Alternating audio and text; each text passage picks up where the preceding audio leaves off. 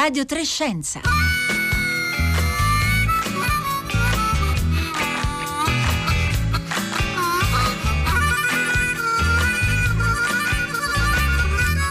Eccoci, buongiorno da Marco Motta, bentornati all'ascolto di Radio Tre Scienze in questo mercoledì 12 maggio in cui parleremo di statistica, di quei dati, tantissimi dati che sono entrati prepotentemente a far parte della nostra vita in questo anno e più ormai di pandemia, spesso anche venendo usati o interpretati in maniera poco corretta. Beh, oggi ospiteremo due statistici che da anni si dedicano in realtà oltre al loro lavoro materiale di statistici anche ad accrescere quella che in inglese si chiama data literacy, l'alfabetizzazione dei dati, la nostra capacità di saperli interpretare, leggere correttamente.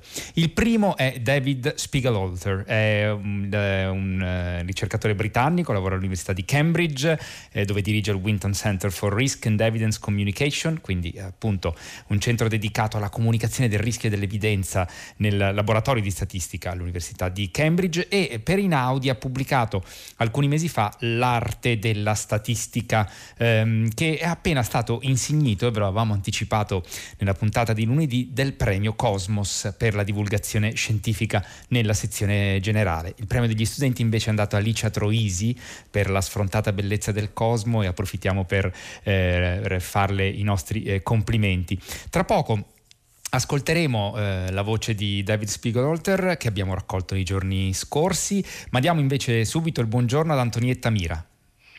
Buongiorno e grazie dell'invito. Grazie a lei per essere con noi. Antonietta Mira insegna statistica all'Università della Svizzera Italiana e all'Università dell'Insubria ed è autrice, insieme ad Armando Massarenti, del libro La pandemia dei dati, ecco il vaccino, pubblicato da Mondadori Education. Antonietta Mira, prima di ascoltare la voce di David Spiegelhalter, le chiedo di, al di là della qualifica con cui l'ho presentato poco fa, di dirci chi è per voi, per la comunità di statistici, Spiegelhalter. David è un personaggio di riferimento per la comunità della statistica a livello internazionale, è un collega, è un amico. Per anni si è dedicato all'accademia, quindi alla ricerca all'Università di Cambridge, come ricordava, facendo ricerca in ambiti che mi appartengono, quindi modelli statistici, algoritmi di simulazione. E poi negli ultimi 10 anni si è dedicato molto alla divulgazione scientifica e al miglioramento dell'alfabetizzazione quantitativa, che il Covid e i coronadati hanno dimostrato essere veramente rilevante.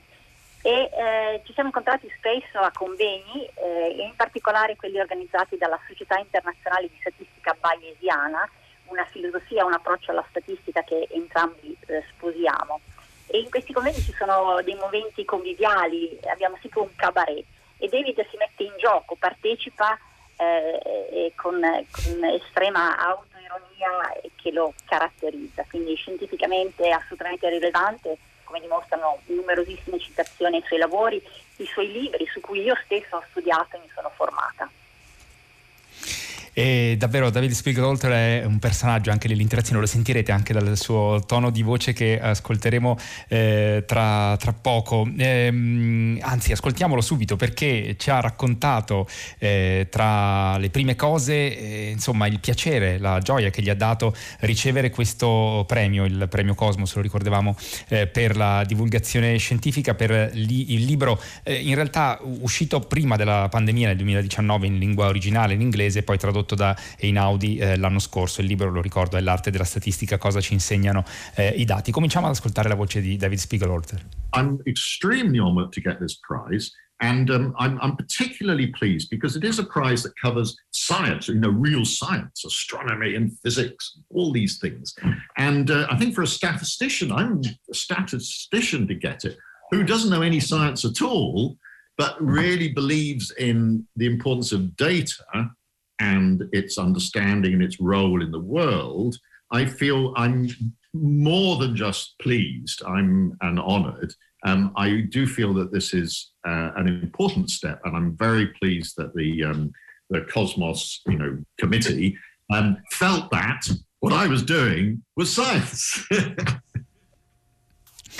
E questa era la voce di David Spiegelhalter, che diceva: sono davvero onorato di ricevere questo premio, sono particolarmente contento perché è un premio che riguarda la scienza, la vera scienza, l'astronomia, la fisica, materie del genere. Io credo che per uno statistico, io sono uno statistico insomma per capirci, che non sa molto di scienza, ma crede fortemente nell'importanza dei dati, nella loro comprensione e nel loro ruolo nel mondo. Sono davvero contento e onorato perché credo che questo sia un passo importante. Sono felice che la giuria scientifica del premio Cosmos abbia capito che quello che stavo facendo era scienza. Insomma, Antonietta Mira, in effetti va ricordato che anche il titolo del libro di Spiegelhalter è L'arte della statistica, eppure si parla di data science, di scienza dei dati, e insomma tenderemo a pensare che la statistica sia effettivamente una disciplina scientifica, ma forse è una forma di sapere un po' ibrido? Lei come la vede, che ci lavora? Assolutamente, anche la statistica è molto ibrida, diremmo interdisciplinare, per usare un termine diciamo più scientifico. E la statistica però è anche un'arte, perché è richiesta un'enorme quantità di giudizio, di discernimento, e trarre delle conclusioni e comunicarle come David sa fare in maniera ammirabile è un processo molto creativo. Potremmo dire che è un mestiere, nel senso che c'è anche un'abilità artigianale che richiede molta esperienza e molta formazione. E naturalmente utilizza dei principi scientifici, questo è chiaro, ma ci sono tanti mestieri che utilizzano dei principi scientifici. E poi ci sono, lasciatemi dire, delle formule che sono belle esteticamente e quindi artistiche, come per esempio la formula di Orero, che era un matematico della prima metà del Settecento, o la curva gaussiana, la famosa distribuzione a campana. Gauss era uno statistico, un probabilista della prima metà dell'Ottocento. Ecco, ci sono formule artistiche, ci sono delle dimostrazioni che richiedono una componente creativa e sono esteticamente belle, e la statistica è un'arte, come dice David Spiegelhalter nel titolo del suo libro, e sono perfettamente d'accordo. E sentiremo anche tra poco l'importanza, le diceva, anche della comunicazione, il saper comunicare, quasi un sapere anche artigianale che si costruisce nel tempo. Le sentiremo l'importanza che Spiegelhalter dà, però tra le cose che ci ha detto David Spiegelhalter c'è anche una riflessione sul, diciamo, soprattutto in quest'anno appunto in cui la scienza è diventata, ha assunto un ruolo di così grande primo piano, così come naturalmente la statistica e l'uso dei dati. Spiegelhalter è stato anche consulente del governo britannico e tra poco ci racconterà anche un episodio, però ci è tenuto a fare una riflessione anche sulla percezione che della scienza è emersa da tutta questa vicenda di quest'anno, in particolare da un'espressione che era diventato un po' un mantra soprattutto nei primi mesi della pandemia, ed era follow the science. Sentiamo cosa ci ha detto. There's a lot of argument now in this country about this phrase, we're following the science. I hate that phrase. Oh, God, I get so annoyed. And at the start, a year ago, the politicians were using that a lot. We're following the science. I think in an attempt almost to, you know, and if everything goes wrong, it's their fault. They didn't say that, but I think that's how it could be interpreted. But of course this gives a completely wrong David Spiegelhalter ci sta dicendo, ci sono state un sacco di discussioni in questo paese, in Gran Bretagna, attorno all'espressione seguire la scienza. Io odio questa frase, quanto mi fa arrabbiare. All'inizio della pandemia, un anno fa, i politici la usavano tantissimo. Stiamo seguendo la scienza, dicevano. Insomma, quasi come fossimo in un tempio. Poi però se va tutto storto è colpa della scienza. Loro non l'hanno detto, ma questo è come poteva essere interpretato. Ovviamente è una visione completamente distorta di che cos'è la scienza. Prima di tutto la scienza non è solo una gran quantità di fatti, c'è anche un alto grado di incertezza scientifica, di disaccordo a volte tra gli scienziati, e poi la scienza non ti dice affatto cosa devi fare, può solo darti un'idea di cosa potrebbe accadere se fai determinate scelte, può misurare alcuni risultati, i decessi, le ospedalizzazioni, ma c'è un'enorme quantità di cose che non riesce a modellizzare, che non prende in considerazione, è una parte del quadro generale. sociale, e quindi le decisioni che devono essere prese sono decisioni politiche.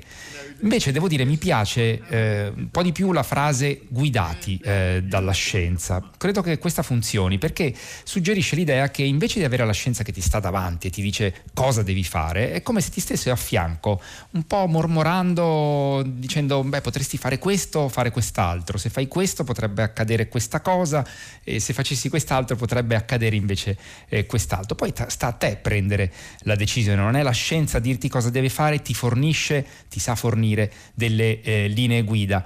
Allora Antonietta Mira, a proposito del rapporto tra scienza e statistica, lei condivide con David Spiegelhalter, ce lo raccontava prima, oltre che la passione per la divulgazione, anche gli interessi di studio per i modelli statistici da impiegare nella ricerca scientifica, e nel suo libro Spiegelhalter sottolinea che ci dovrebbe essere anche più consapevolezza tra gli scienziati nell'uso della statistica. Si parla a volte di crisi della riproducibilità, molti risultati delle ricerche scientifiche non sono riproducibili dai colleghi, e il motivo, dice Spiegelhalter, è che non sono usate magari correttamente le statistiche. Tra l'altro ci è appena arrivato un messaggio da Gianni al 335 5634 296 che ricorda un articolo di Nature di alcuni anni fa che affermava che il 60% degli studi pubblicati nella rivista, nel 60% i dati statistici erano incompleti, poco attendibili o errati. Gianni ci chiede se è cambiata la situazione, però insomma forse è importante anche riflettere sul ruolo che la statistica gioca, sempre crescente insomma, e sempre più importante nella ricerca scientifica. Ringrazio Gianni per aver ricordato questo articolo di Nature. Le cose stanno migliorando rispetto alla crisi della riproducibilità della scienza. Si sta andando molto verso la open science. Adesso quando si pubblicano degli articoli si chiede a noi ricercatori di mettere a disposizione non solo i dati ma anche il codice e gli algoritmi che possono permettere ad altri di riprodurre i nostri risultati. Il rapporto fra statistica e altre discipline è interessante, ed è interessante vedere come è evoluto nel tempo. Allora, a questo proposito mi piace citare una frase di John Tukey, che era un chimico ma anche matematico, uno statistico statunitense della prima metà del Novecento. È famosa la sua frase che suona così in italiano: la cosa migliore dell'essere uno statistico è che puoi giocare nel cortile di tutti. Tutti qui sono tutti gli altri scienziati. E qui già siamo all'inizio del Novecento, la statistica come supporto alle altre scienze. Questa frase è stata poi ripresa nel 2009 da un altro amico e collega, Xiao-Li Meng, che è stato direttore del Dipartimento di Statistica di Harvard e adesso è il direttore del Harvard Data Science Review, una rivista che si occupa molto anche di divulgazione scientifica. E Xiao-Li Meng dice: non godiamo più semplicemente del privilegio di giocare o pulire il giardino di tutti, ma ora siamo invitati nello studio, nel salotto di tutti gli scienziati, e ci viene affidato il compito di essere la prima tata quantitativa della loro prole. Ecco, quindi il rapporto degli statistici con gli altri scienziati diventa sempre più intimo. Io oserei dire che adesso siamo quasi entrati nella camera da letto degli altri scienziati, proprio per dire che la statistica è non solo di supporto alla scienza, ma ormai siamo talmente invasi da dati che la statistica aiuta a estrarre informazioni da dati, perché troppi dati di fatto creano rumore, creano confusione, e la statistica aiuta a fare ordine, a estrarre informazioni dai dati, e informazione che poi diventa conoscenza, e conoscenza che, come dice David, deve supportare azioni e decisioni.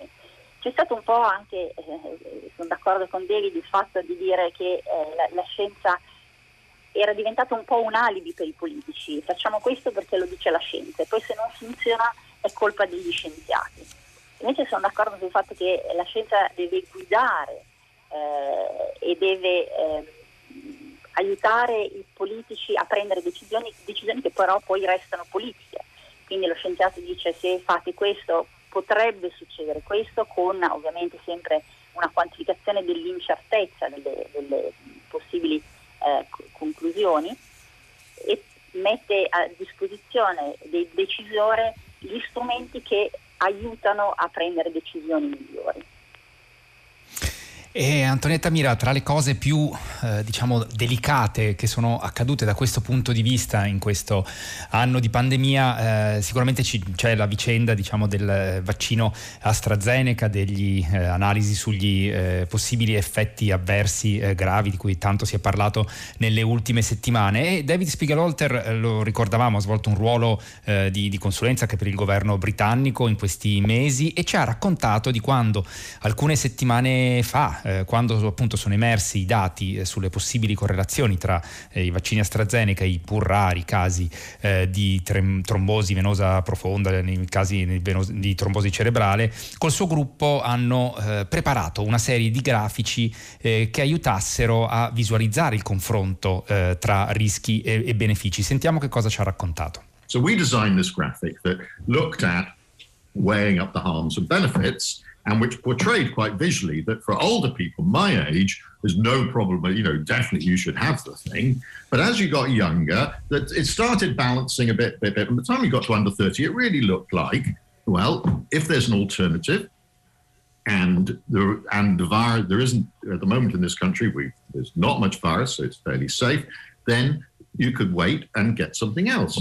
So, and the explanation of that, I was sitting and watching it on television live, and I was very moved because we designed this graphic, which is really quite complicated.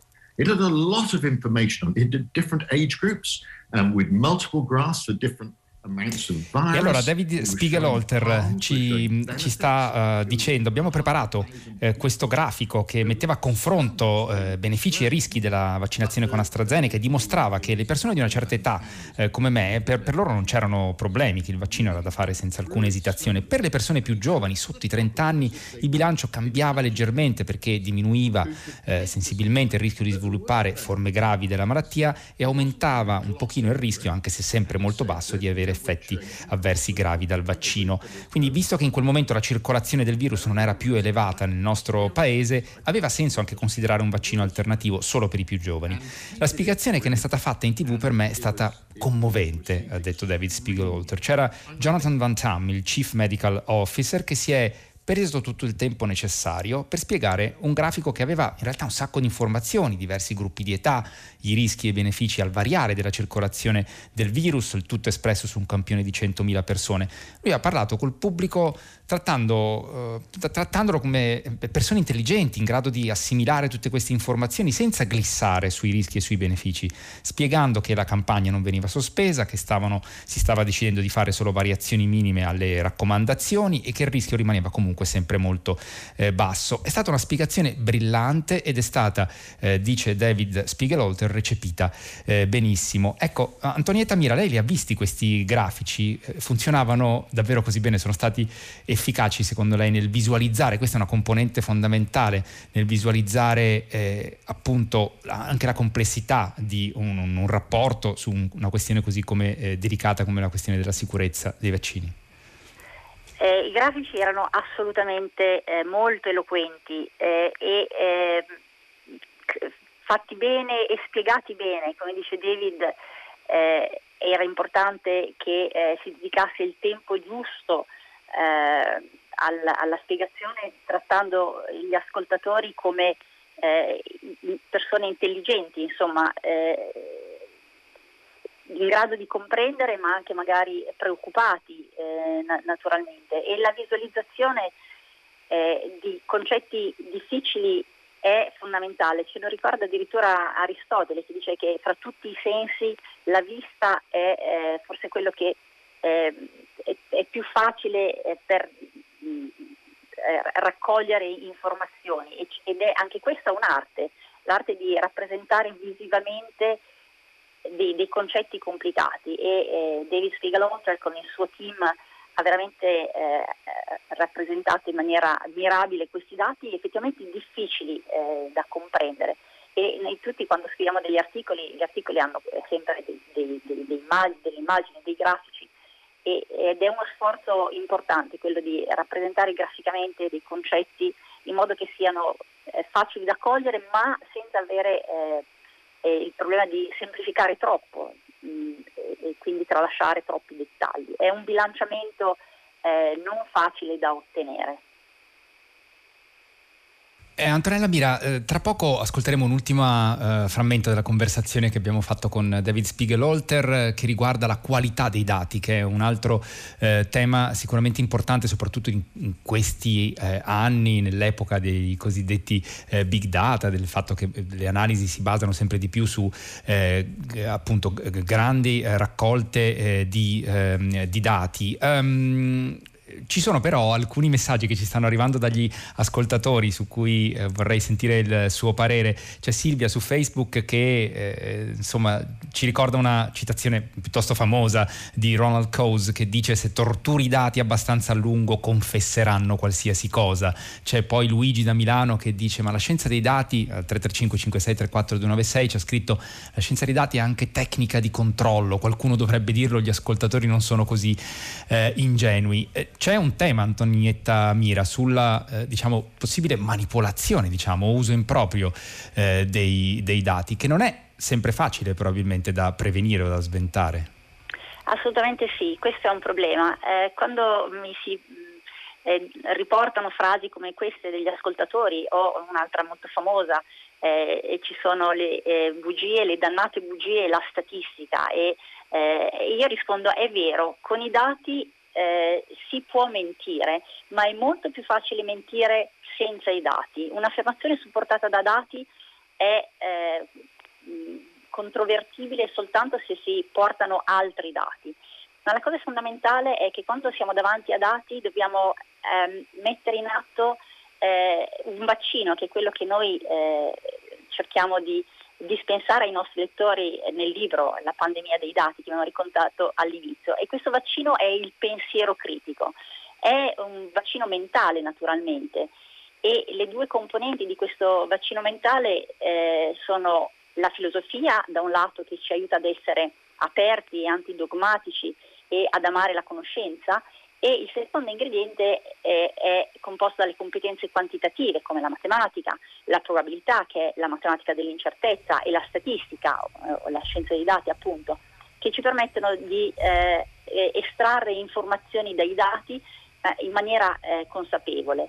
E come dice Giorgio Parisi, il presidente dell'Accademia dei Lincei, che ha scritto l'introduzione al nostro libro, questi strumenti che noi raccontiamo nel libro in maniera il più possibile amichevole e semplice, sono strumenti che non solo ci permettono di farci strada nei coronadati, nella pandemia dei dati generati dal coronavirus, ma che diventano un patrimonio per la vita di tutti i giorni, sono un acquisto per sempre, dice Giorgio Parisi, sono utili nella pandemia ma anche per non annegare nell'infodemia del futuro. Quindi comunque il pensiero critico per non cadere nelle trappole che tra l'altro ci sono tutta una serie di trappole mentali, di distorsioni cognitive, di cui pure parliamo nel libro, perché c'è anche tutta la parte di neuroscienze e di scienze cognitive, che sono fondamentali per orientarsi nella giungla dei dati e per difendersi dalle insidie della comunicazione e della rete. Ecco, sono tutti elementi su cui facciamo luce nel nostro libro, che permettono di non cadere in trappole mentali e di non rimanerne vittime in qualche maniera. Antonietta Mira, come suggeriscono gli ascoltatori, è giusto quello che dicono, il pensiero critico ci aiuta a sopravvivere. E c'è un tema però, appunto, e tra l'altro sta venendo sollevato anche da altri ascoltatori che citeremo tra poco, che è quello dell'accesso e della trasparenza dei dati, ma anche, lo anticipavamo poco fa, della qualità dei dati. Allora sentiamo un ultimo frammento di David Spiegelhalter che proprio di questo tema ci parla. The first thing is to face up to it, is to actually be clear about the reliability of the numbers you've got. And for the data to be labelled as of limited quality. What happened in our country with the police recorded crime So crime that the police record on their records and then submit to a central agency. These used to be... Credo che la prima cosa necessaria da fare, ci ha detto David Spiegelhalter, sia di essere chiari sulla qualità e affidabilità dei dati. Nel nostro paese, per esempio, in Gran Bretagna, abbiamo avuto un problema con la qualità dei dati sui crimini registrati dalla polizia, che finivano dritti nelle statistiche ufficiali. Ma erano dati in realtà inaffidabili, perché magari c'era una campagna della polizia in corso, improvvisamente si vedeva un numero spropositato di reati di droga, insomma i dati salivano e scendevano a seconda di quello che la polizia sceglieva di fare. Così quei dati ora sono stati rimossi dalle statistiche ufficiali, comunque non sono più considerati ufficiali, sono utili per ottenere magari qualche informazione, ma non sono affidabili per delle statistiche ufficiali e sono stati chiaramente etichettati come tali. Quindi credo che la prima cosa da fare sia ammettere che c'è un problema a volte, che serve etichettare i dati che non sono considerati di qualità e che i media sappiano capire, distinguere quando i dati, diciamo alcuni dati, sono più affidabili di altri. Allora Antonietta Mira, qui la questione, che in realtà è molto complessa immagino per lo statistico, è capire quando i dati sono davvero di qualità e quali sono gli strumenti che ci possono aiutare poi ad orientarci su questo, se si intreccia col problema dell'accesso, della trasparenza ai dati. Beh, innanzitutto la qualità dei dati è fondamentale e anche qui mi piace ricordare un mantra degli statistici che è garbage in, garbage out, ovvero se in un modello che è una rappresentazione della realtà immettiamo in input dei dati spazzatura, non possono che uscire delle previsioni ugualmente di bassa qualità, e quindi la qualità del dato è fondamentale. Come riconoscere la buona qualità dei dati? È veramente difficile, forse è più facile dire quando un dato è di bassa qualità, di cattiva qualità, che non dare un marchio di alta qualità, anche perché dipende da come i dati vengono poi utilizzati e con quali finalità. E il coronavirus ci ha reso molto consapevoli di questo. I dati raccolti per far luce sulla diffusione della pandemia contenevano tante forme di distorsioni. Innanzitutto erano dati osservazionali, ovvero veniva riportato quello che era osservato per esempio nei presidi medici, e non dati campionari, ovvero che derivano da un'indagine statistica. Facciamo un esempio per tutti. I casi di coronavirus registrati, parliamo della prima ondata, dove il tempo per raccogliere i dati era poco perché i medici erano impegnati a salvare vite umane e quindi ogni sera riportavano all'Istituto Superiore di Sanità il numero dei casi che emergevano dai tamponi fatti. Ecco, il problema è che i tamponi erano fatti soltanto alle persone sintomatiche o alle persone che erano stati contatti di casi già riconosciuti come positivi. È chiaro che questi dati osservazionali appunto ripropongono un'immagine fortemente distorta della realtà, perché per esempio tutti i soggetti asintomatici sfuggono. Allora, nel momento in cui c'è la consapevolezza di questo, ci sono degli strumenti statistici che permettono di correggere queste distorsioni. E questo è solo un esempio, ci sono poi tutta una serie di distorsioni legate al tempismo con cui i dati venivano raccolti o alle definizioni. Questi sono esempi. L'esempio che ci ha dato Antonietta Mira è molto chiaro e ci ricorda appunto l'importanza che hanno gli strumenti statistici anche di fronte appunto a una pandemia come quella di cui stiamo vivendo ancora gli effetti. Noi ci fermiamo qui perché la nostra puntata sta terminando e ci tengo a ricordare entrambi i libri di cui abbiamo parlato oggi, con David Spiegelhalter, L'arte della statistica, cosa ci insegnano i dati, pubblicato da Einaudi, e poi La pandemia dei dati, ecco il vaccino, scritto da Antonietta Mira con Armando Massarenti, pubblicato invece da Mondadori Università. Entrambi sono strumenti davvero molto utili per il presente ma anche e soprattutto per il nostro futuro. Grazie dunque ad Antonietta Mira per essere stata con noi in questa puntata di Radio Tre Scienza, che finisce qui. Io vi ricordo che Radio Tre Scienza è un programma ideato da Rossella Panarese, in regia oggi c'era Daria Corrias, alla parte tecnica Paola Brai, e da Marco Motta insieme a Francesca Boninconti, Paolo Conti e Roberta Fulci. Un saluto e l'augurio di una buona giornata all'ascolto dei programmi di Radio 3, a cominciare naturalmente dal concerto del mattino.